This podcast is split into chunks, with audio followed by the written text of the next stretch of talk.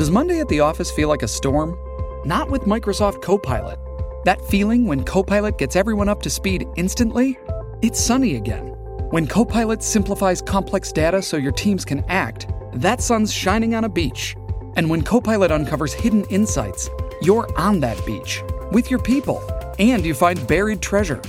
That's Microsoft Copilot. Learn more at Microsoft.com/slash AI for all. 現場に今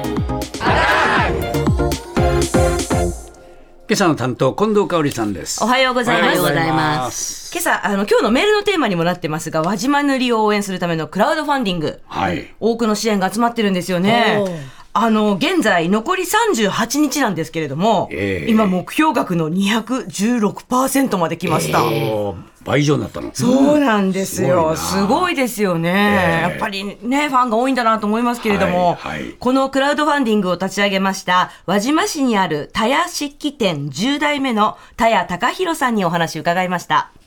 未来の輪島塗りを注文していただくような形になってます。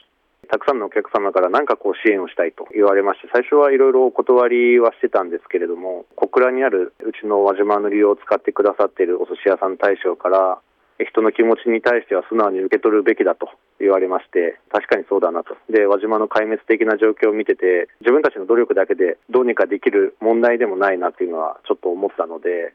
これはやっぱり助けてくださる方に素直に甘えるのが必要だと思って立ち上げました。本当にあの、まあ、もちろん金額も嬉しいんですけど、コメントが一番嬉しくて、それがやっぱり希望の光かなと思います。頑張ってください、復活してくださいとか、大好きですとか、応援コメント見てるだけで泣けるんですよね。こう、輪島塗のファンっていうのが可視化されてるっていうのが、このクラウドファンディングの一番いいことかなと思ってます。まあ、現実を見ると未来に向けないですけど、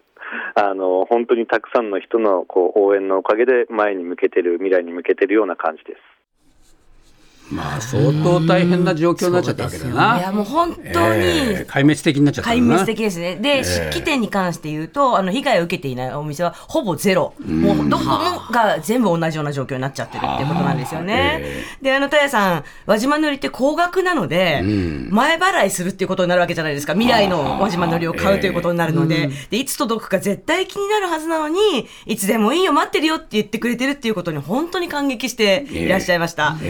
ええ今回のね、このクラウドファンディングでもらった注文は、できる限り多くの漆器屋さんに均等に仕事が行き渡るように、まあ努力をすると。なるほどで、だからこそ、こう、復活する意思のあるすべての漆器屋さんが、もう一回輪島塗りを作れるっていう状況を作る。なるほどそれが輪島塗りを継続できる最大のポイントになるんじゃないかというふうに思ってるっていうことなんですよ。えで、まあ先ほども言いましたけれども、とにかく多くの人が応援するこの輪島塗り、改めてその魅力についてちょっと教えていただきました。えっとですね、東京日本橋にある若具漆器の販売、えー製造販売、修理のお店、小林法輪館の代表、国分光一さんのお話です。輪島の場合はねみんな分業で下地師さんがいたりとかね中塗り師さんがいたりとか上塗り師さんとかみんな分かれて分業でやるのでね、うん、まあ綺麗さで言ったらばね他のものにはね変えられない美しさあると思いますよ。深みがあるんですよ。やっぱり漆を何重にも重ねていってますのでね。それでまあ艶も漆を塗っての艶を上げしてますから本当にね深みというものがあるのでねそれが他にない美しさですよね。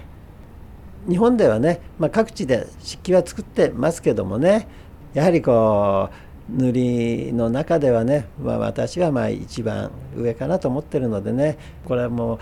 うなくなってはねならないものだと思いますのでね日本のね代表的な伝統文化その技術をねしっかりと継承していっていただきたいなと思いますしね、まあ、世界に誇る輪島塗りだと思いますよ。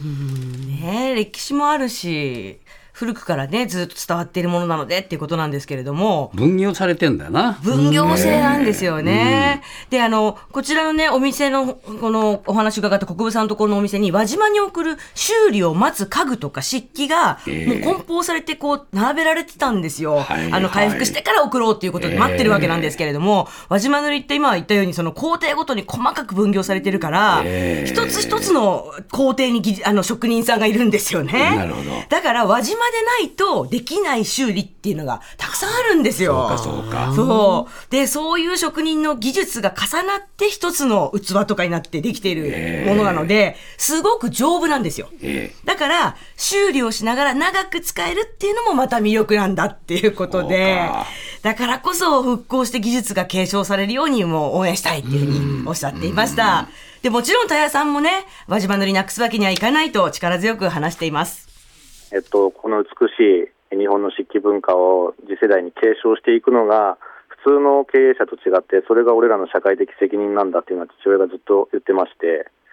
その言葉も僕はすごくピンときてるので、次の世代にそれを継承していきたいですし、でやっぱり一番好きなのは一人の職人じゃ作りきれないという、えーみんなで力を合わせて作っていくのが輪島塗の文化なんで、本当に一つの器を作るのに6人から7人の職人が必要なのが輪島塗なんですね。どっか一つでもかけると輪島塗りじゃなくなるので、あのみんなで、えこの危機を乗り越えるってことが大事かなと思ってます。で、えっと、まあ、特に僕ら、主屋っていうんですけれども、